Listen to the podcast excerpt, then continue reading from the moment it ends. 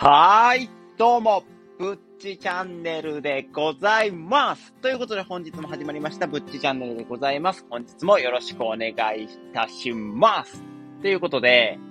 昨日はね、ちょっとお休みさせていただいて、まあ何してたかっていうと、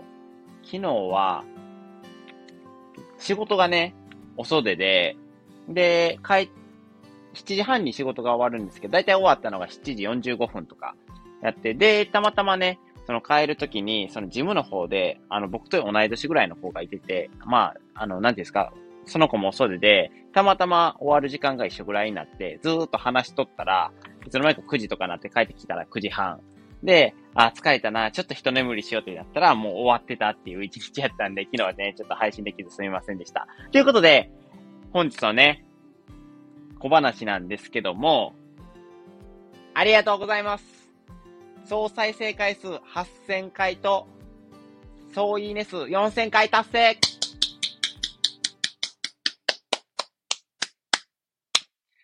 ありがとうございます。いやー、3月、2月3月はね、だいぶあの、再生数の方も低迷しておりまして、まあ僕はポケモン GO とかに何やらハマって、全然あの、ちょっとおろそかになってたっていう部分があって、ちょっとあれやったんですけど、いや、ここまでね、再生数がなんだかんだ低迷してるって言っても、徐々に徐々に伸びて、ここまでね、来たっていうところで、もうね、総再生回数の方もね、1万回再生もね、もう夢じゃないところまでね、やってまいりました。僕のね、この配信が一つ一つの配信で合計ね、1万回に近い、もう8000回もね、あの、皆さんにね、あの、お届けされているんだなって思うと、もう非常にね、恐縮でございますというか、こんなね、恐縮なんてことはね、めったに使わないんであれなんですけども、もうなんていうんですかね、実感が全然湧かない。8000回も僕の声が聞かれてると。これで8000回じゃないですか。で、大体、その、僕の配信って10分から15分ぐらいやと思うんですよ。だから、分に数えると、再生された分で数えると、8万分ですか ?8 万分も、その、皆さんに聞かれていると思ったら、すごいね、なんていうんですか、もう、ドキドキというか、胸の高まりが抑えられないというか、もう非常にね、ありがたいところでございます。多分、えっ、ー、と、明日にもね、言うとは思うんですけども、もうじきね、フォロワーも700人達成しそうということで、多分明日の小話でね、言うことになるかなと。もしかしたら、次の日に、明後日とかに持ち、持ち越しかもしれないんですけども、もうね、700人も目の前ということで、ついに、まあ夢のね、通過点である、今、今年のね、目標か。今年の目標の通過点でもある、やっと SPP というね、目標に手が届きそうな人数までやってまいりました。いやー。どうですか？どうですか皆さん？こんな僕でもここまでなれるとはね、誰が予想したでしょうかっていうところで。で、配信の数もね、徐々に増えてきてまして、もう150、60ぐらいもう配信してるんですよ。あの、なんていうんですか ?1 回の配信が、まあ、150、60回してるということで、もう、なんていうんですかね、このスタンド FM に費やしてる時間も結構なものになってきたんじゃないかなって。実際、その15分、10分から15分話すじゃないですか。で、まあ、喋るだけでも結構な時間になってるわけです。で、その前のその情報収集の時間であったりとか、その読書の時間っていうところも踏まえると、だいぶね、その自分の中でいい時間を過ごしているのではないかなって、過ごすことができるようになってきたかなっていうふうにも思います。で、皆さんはね、あの、豆な人とかはスタイフを始めて何ヶ月何年とか考えてるか、あの、知ってる方もいらっしゃるとは思うんですけども、僕もいつからやってるのかももう覚えてないですね。あの、おバカさんなんで、なんていうんですか、その目標を決めて SPP に最速でなってやるっていう風に言ったのが、まあ、昨年の12月っていうことだけは覚えてるんですけども、もうそれ以外はほぼ忘れちゃってるような感じなので、これからもね、そんなことは忘れるんですけども、そんなことって言ってら、失礼、あの、覚えてる人にとって失礼なんかもしれないですけども、そんなことは忘れて僕はね、自分の目標に向かってまっすぐにね、最短で一直線にね、進んでいきたいなというふうに思ってまいりますので、皆さんこれからも応援よろしくお願いいたします。ということで、本日のね、本題に入っていこうかなというふうに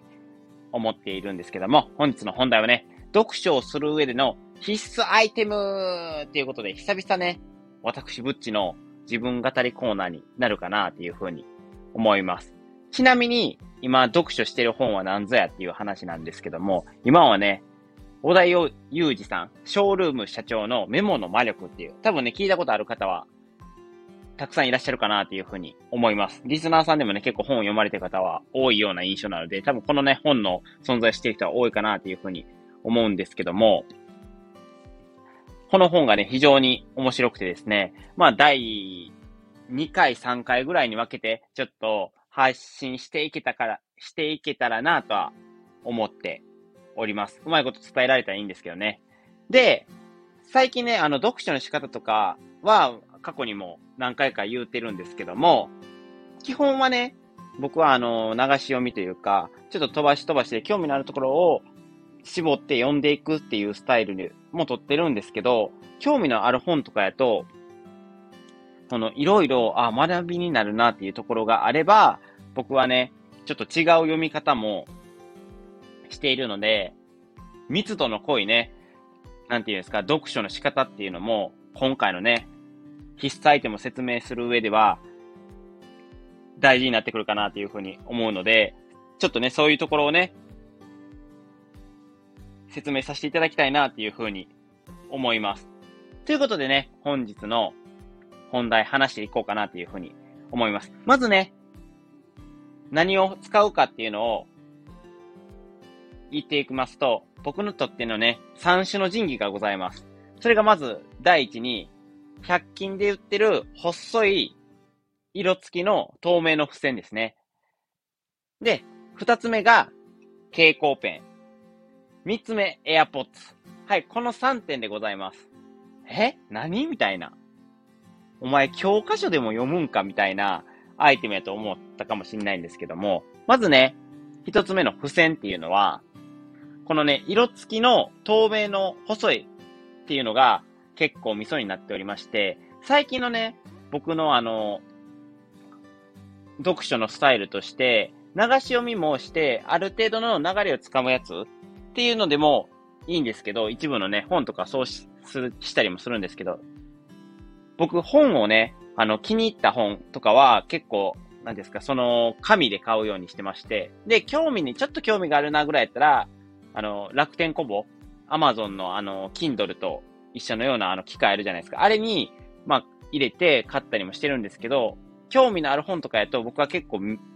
付箋とか貼って、えっ、ー、と、配信とか用にね、ちょっとすぐに見出しを作れるように色付きの付箋をつけたりして、その1回の配信で話すところを、何ですか、色に分けて貼ったりしてやってます。だからこそこの付箋っていうのは非常に大事になってくるかなと。本、紙の本を読む上での、まあ、必須アイテムって言った方がいいんですかね。今回のやつは。だから、その、見出しに分けて、今日は、例えばメモの魔力だったら、今半分ぐらい読んでるんですけど、まずメモの必要性について話している項目あるじゃないですか。そこについては、その黄色の付箋を貼るみたいな。で、細い付箋なんで、この100均で売ってる色付きの付箋なんですけど、これね、説明しづらいんですけど、細いんで、いくら貼ってもかさばらない。なんか紙のごっつい、ちょっと太めのやつとかあるじゃないですか。だいたい、縦幅が、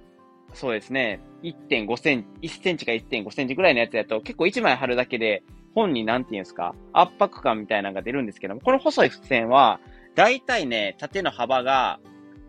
0.5センチぐらいですかね。0.5センチぐらいなんで、その、結構な本数貼ってても、そんな、なんですか、いやらしくないというか、別にそこまで気になる程度じゃないので、この付箋はね、非常に活用させていただいてます。100均でね、多分、付箋コーナー行ったら透明のね、色が5種類ぐらいある付箋を探せば多分すぐに見つかるかなというふうには思うので、この付箋はね、非常に活用させていただいています。で、見出しに沿って色を分けて自分が配信とか今後する上でしやすいようにちょっと分けているっていうような感じでさせていただいております。ほいで、二つ目のね、必須アイテム。蛍光ペンでございます。え、蛍光ペンって思った方もね、いらっしゃるかもしれないんですけども、意外と、その、僕は本を読む上で、なんか、まあ、その、飛ばし飛ばしで読んだりするのも、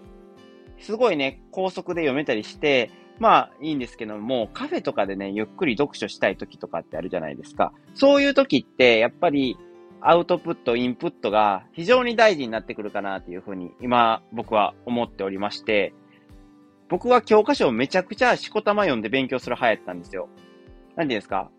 問題集と本に蛍光ペンとか引いて、ひたすら読むっていう、書くことはほぼしないスタイルやったんですよ。なぜなら、まあ、書いたりするのもいいんですけど、一部は書くんですよ。一部はその付箋とかで、あの、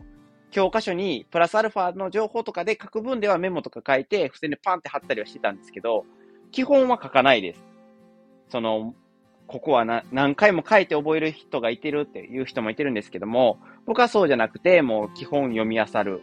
読んで読んで読んで覚える。で、ちょっと蛍光ペン、濃い色の蛍光ペンとか、緑の濃い色の蛍光ペンとかあるじゃないですか。で、あ赤い下地かぶせたら色が黒くなって、その問題集っぽくできるよみたいなあったじゃないですか。あるんですけども、それをね、使ったり結構してました、僕は。だからひたすら読むっていうのが僕の勉強スタイルだったので、それに、そういう風にすることによって、まあ、蛍光ペンとか引いたら、まあ、勉強感が出るじゃないですか。だからこそ、その、覚えなきゃいけないっていう、なんていうんですか、今までの勉強スタイルから、あ、これは勉強なんだ、あ、覚えなくちゃいけないみたいなね、スタイルにできるかなっていう風に思いまして、蛍光ペンとか使って、ちょっとね、ここは配信で使えそうやなとか、あ、ここは結構いいこと書いてるから線引いとこうっていうので、僕は紙の本やからもったいないなっていう気持ち、普通の本にね、そういう線引くって全然多分普通の人はしないと思うんですけども、僕はその蛍光ペンで線を引いて自分なりの本にする。自分が読みたいところをすぐにわかるように、その蛍光ペンで引くっていうのをやっております。ということで、二つ目のね、僕の三種のの神器は、蛍光ペンでございました。そして、最後のね、三つ目なんですけども、三つ目は AirPods でございます。これは、うん、家で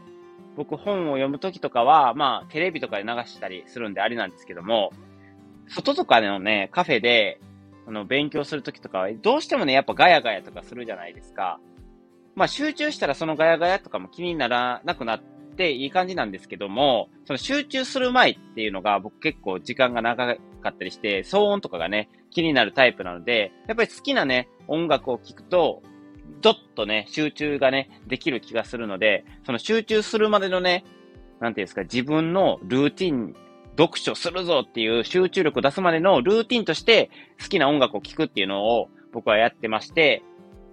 で、その中でやっぱり活躍してくれるのが AirPods。やっぱ AirPods はいいですよ。線もないし、その、こう読んでて本がね、読もうとして下向くじゃないですか。じゃあ普通に有線のイヤホンやったら、こう本に、なんていうんですか、当たったりして邪魔になる。そう。だから本を読む上で、この線が邪魔に気になって、逆に、この集中力がかけるっていうところもないので、もうただ耳につけるだけで音楽が勝手に流れてくれるっていう感じで、あの、集中しやすいので、僕は AirPods がおすすめかなと、読書をする上では、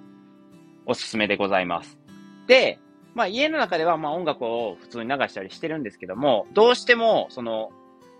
本当に集中しやなあかんなっていう時とかは、もう周りの双方も冷蔵庫の音さえも気になるよっていう時はもう AirPods をつけて、ガンガンに音楽を流してやったりもしてます。で、ガンガンに流して、あの、気にならんのかいなって逆に。そんな好きな音楽とかやってたら、この、